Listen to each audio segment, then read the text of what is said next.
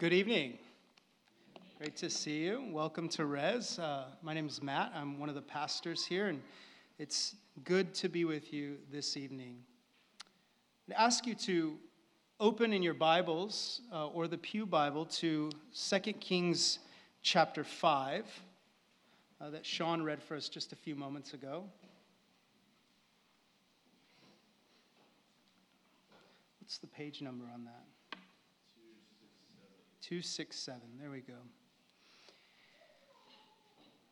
To be a Christian is really to enter into a journey. It's to commence a pilgrimage. It's a movement of the self toward the living God. Last week we saw the story of a man traveling toward the Lord. Naaman was a pagan general from the kingdom of Aram to the north of Israel. He was powerful and rich and famous, and yet there was just one problem. He had a chronic skin disease. He may not have known it, but this itself was an outward sign of the fact that he was cut off from the Lord. And through the witness of an Israelite, a little girl whom he had taken captive in a raid, he heard that there was a God in Israel who could heal. And this becomes the beginning of his pilgrimage, his journey toward the Lord. And Naaman does what any rich and powerful person would do in this situation. He takes with him an entourage and a whole lot of money uh, 750 pounds of silver and 150 pounds of gold, approximately. He leveraged his position and wealth to seek a favor, but it didn't work. He went to the king of Israel, and all he found there was a faithless and feckless man. And just as I'm sure he was ready either to attack Israel in spite or to head home dejected, he gets a message from the prophet Elisha Come to me. And so Naaman does this. He's desperate. And when he arrives at the prophet's house, Elisha doesn't even give him the time of day. He instead just sends a messenger out and says, Go wash in the Jordan River and be healed. And Naaman is incensed by this snub, and yet, out of desperation, he humbles himself. He submits himself to the word of the prophet and this humble means of grace, this little river, this creek almost. And he goes and he's baptized. And the result is, the text tells us, he became like a little child. Figuratively, he became like a little child in his humility, and literally through the healing of his skin. He entered the kingdom of heaven like a little child. And today, our reading picks up with this story in verse 15. Naaman makes a confession of faith. Behold, I know that there is no God in all, in all the earth but in Israel. And he also offers all that is of himself to Elisha as a tribute, this representative of God. He says, Take this money, take this wealth. But Elisha says, No, I will not take it. Because Elisha wants to be sure that the man really has his faith directed toward the Lord.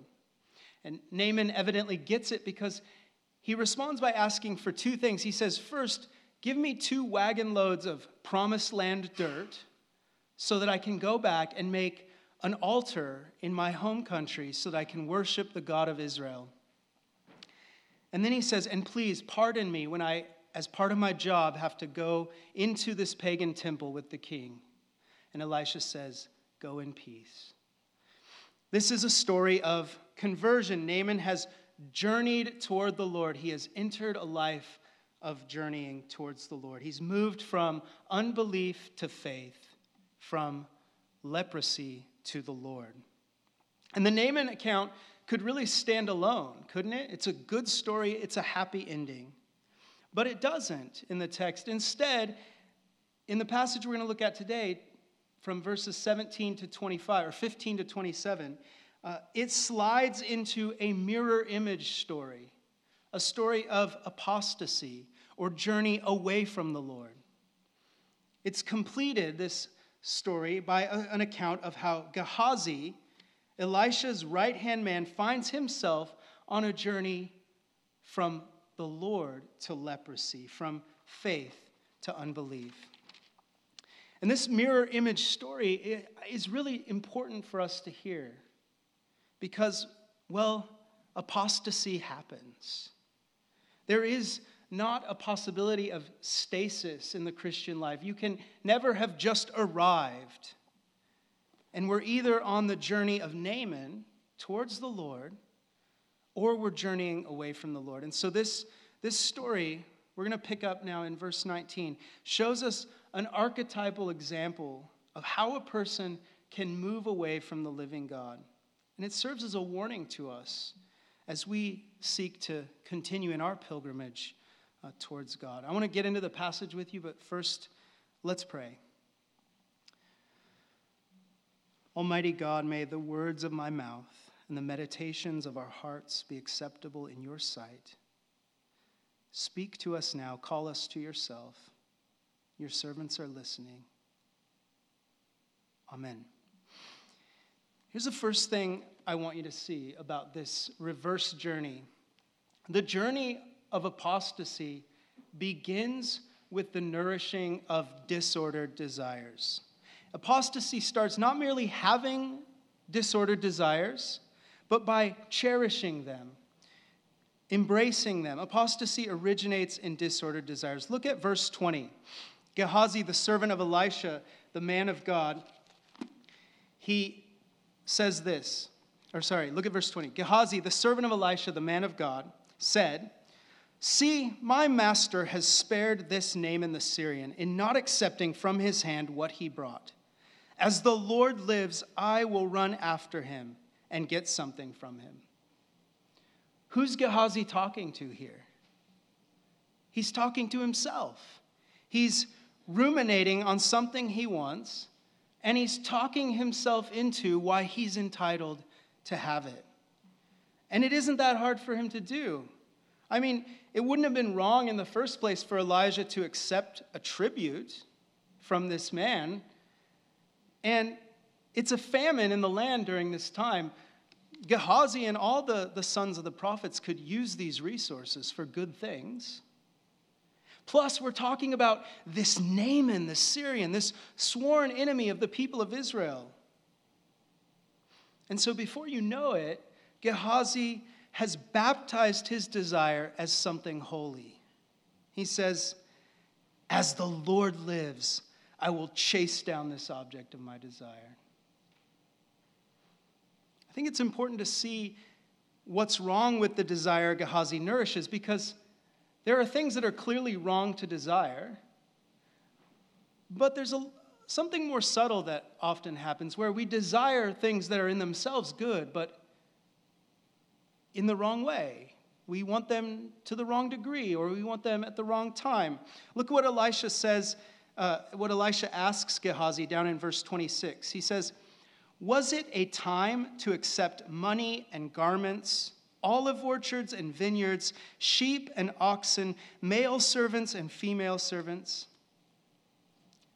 It's sort of a weird question in a way because Gehazi's only received money and garments. Why does Elisha mention sheep and oxen and olive orchards and vineyards? Well, these things he mentions here are biblical signs that are associated with the blessing of flourishing in the land as God's covenant people. And by invoking this full catalog of covenant blessings, Elisha recognizes that there isn't anything inherently wrong with the thing that Gehazi has pursued. But his question is was it a time? The implication is that there is a proper time, but this is not it. See, Elisha knows this is the time of judgment on Israel. This is not the time of flourishing in the land. This is the time to wait patiently on the Lord, not to seize things oneself. The desire for the blessings that Gehazi wants have to be subordinated to the worship of and dependence on God. But Gehazi has it all backwards. He doesn't know it, but his, disor- his desires are disordered, they're untimely. Now, if you're at all self reflective, as you hear this, you you should have a little bit of trepidation. What if the desires which I'm fully convinced are good and holy are actually disordered or untimely, and I don't even know it? Well, I think there's a way to kind of suss this out. And it's pretty simple, it's right here in this story. Look again at what Gehazi says. He says, As the Lord lives, I will run after him and get something from him.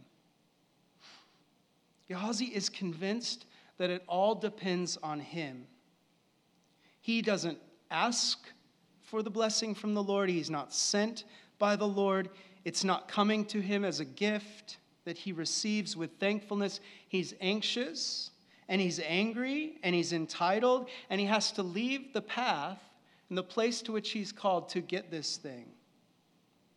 And in the same way, when we're wanting something, even if it's a, a good thing, if it makes us anxious and re- requires us to go out of the path of prayerfulness and thanksgiving and fidelity to God's word and Christian community, that is a flashing red light. If we think we've got to go seize this ourselves or it is never going to happen, that's a flashing red light that we're nourishing, even if it's a good thing, a disordered desire, an untimely desire. I mean, think what Jesus said as he's telling people not to be anxious. He says, It is, your, it is the Father's will to give you the kingdom, little flock. But Gehazi doesn't believe that. And so often we don't believe that. And if we cherish those desires, we're entering into dangerous territory. It's just a short step before we start on the road to away or away from the Lord. Apostasy always starts with what seems like just a little detour. It's just a little detour. But it's not. So I ask you, what are the objects of your desires? What are the things that have captured your imagination, that dominate your daydreams?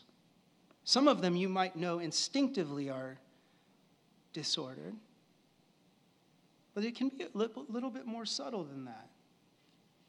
What are the things that tempt you to leave the path of faithfulness to obtain them? See, it begins with this nourishing and cherishing of these desires. Proverbs 4:24 says, uh, "Keep your heart with all keeping, for out of it flow the issues of life." What, what's going on in your heart? Your desire. That's the first stage in this journey. Here's the second. The journey of apostasy progresses by way of deception and secrecy.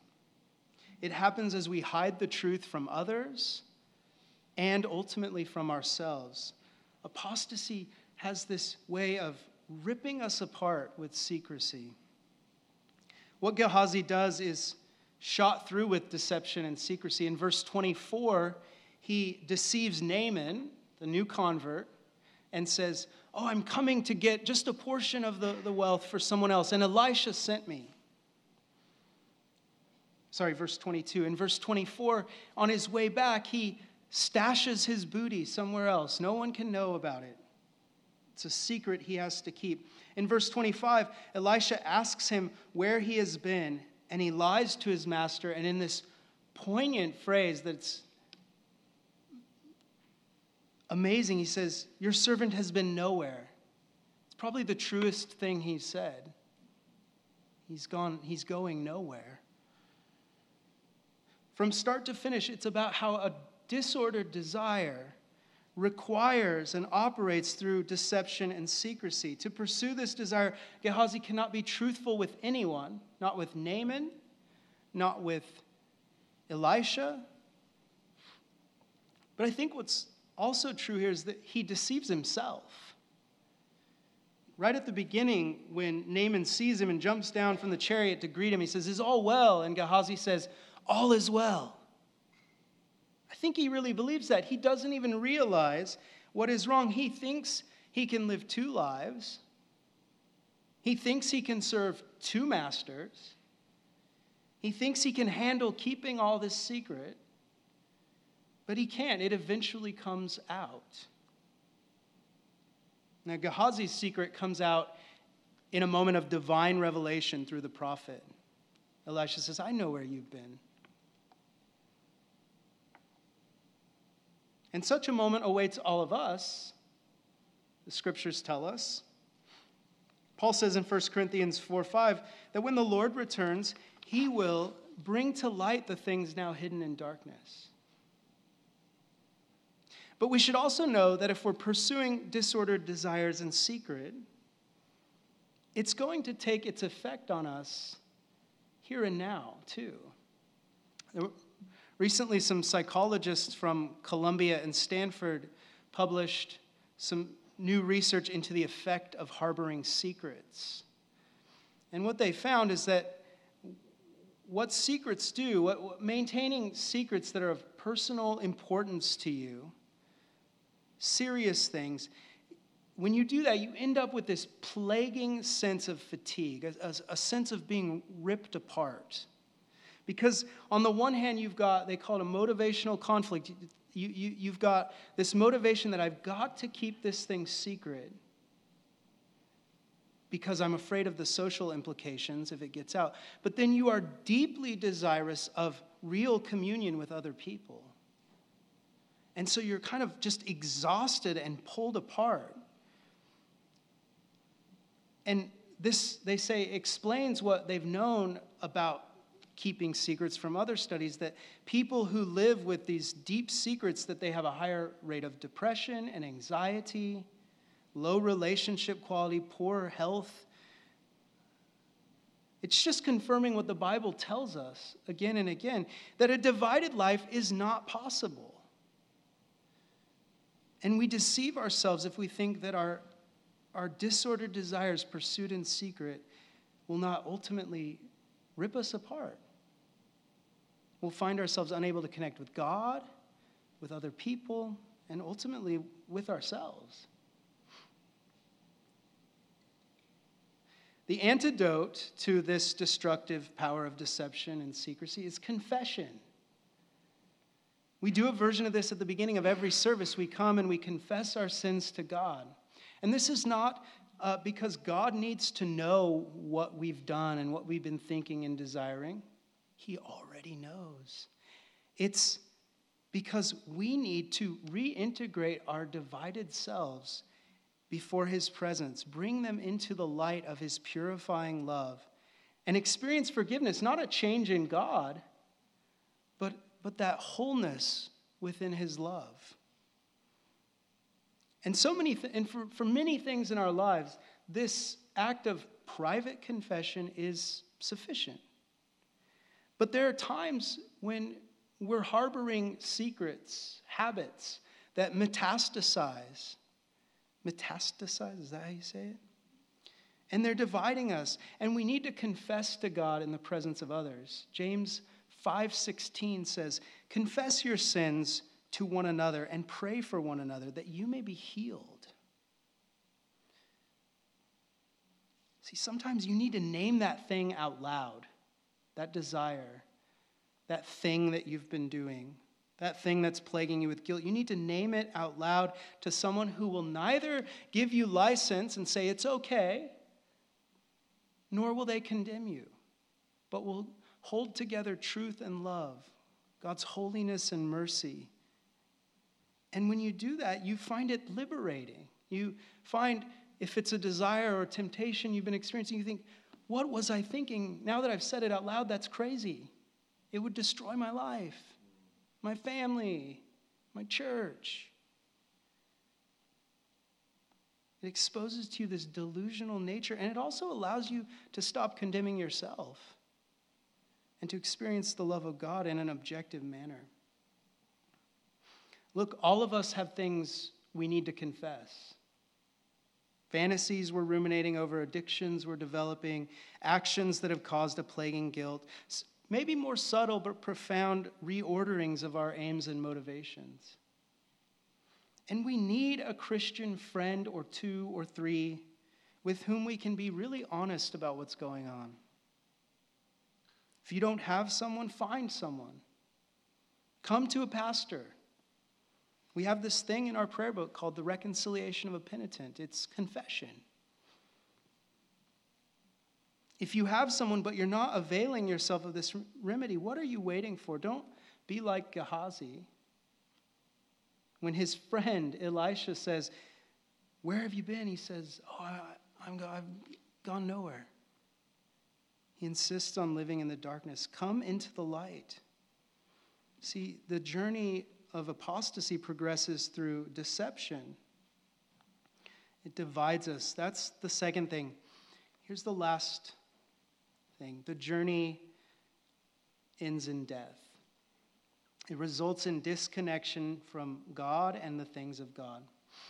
Um, the whole story of Gehazi is really a, a poignant illustration of what James says in chapter 1, verses 14 to 15. He says, Each person is tempted when he is lured and enticed by his own desire, disordered desire. Then desire, when it has conceived, gives birth to sin. It's actualized, it's conceived, it progresses through uh, this deception and secrecy. And then continuing, and sin, when it is fully grown, brings death. Death. That's the sentence that's pronounced over Gehazi in verse 27. Elisha says, Therefore, the leprosy of Naaman shall cling to you and to your descendants forever.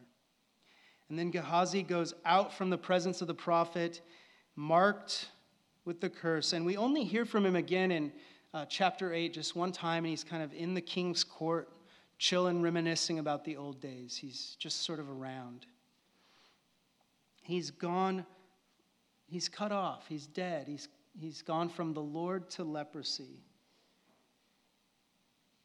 The story is a warning to all of us that nourishing the desires and living a double life can ultimately result in death, spiritually now and for eternity. It's, it's frightening. But here's the difference between Gehazi and us the final sentence has not yet been pronounced. If you're here today, you cannot see yourself fully in the person of Gehazi, not with any finality. You should see yourself in him as a warning, but not with finality. Why? Because the sentence has not been pronounced.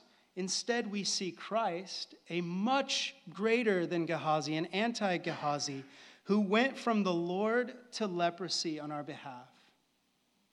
We see him who knew no sin, who became sin for us that we might become the righteousness of God. We see the one who is tempted in every way as we are, yet without sin, bearing in himself our own sin and illness. We see him who is our great and merciful high priest, who made a once and for all sacrifice for us, and to whom we can come with all of our weaknesses and our sins and our guilt and find healing from the death that would otherwise destroy us.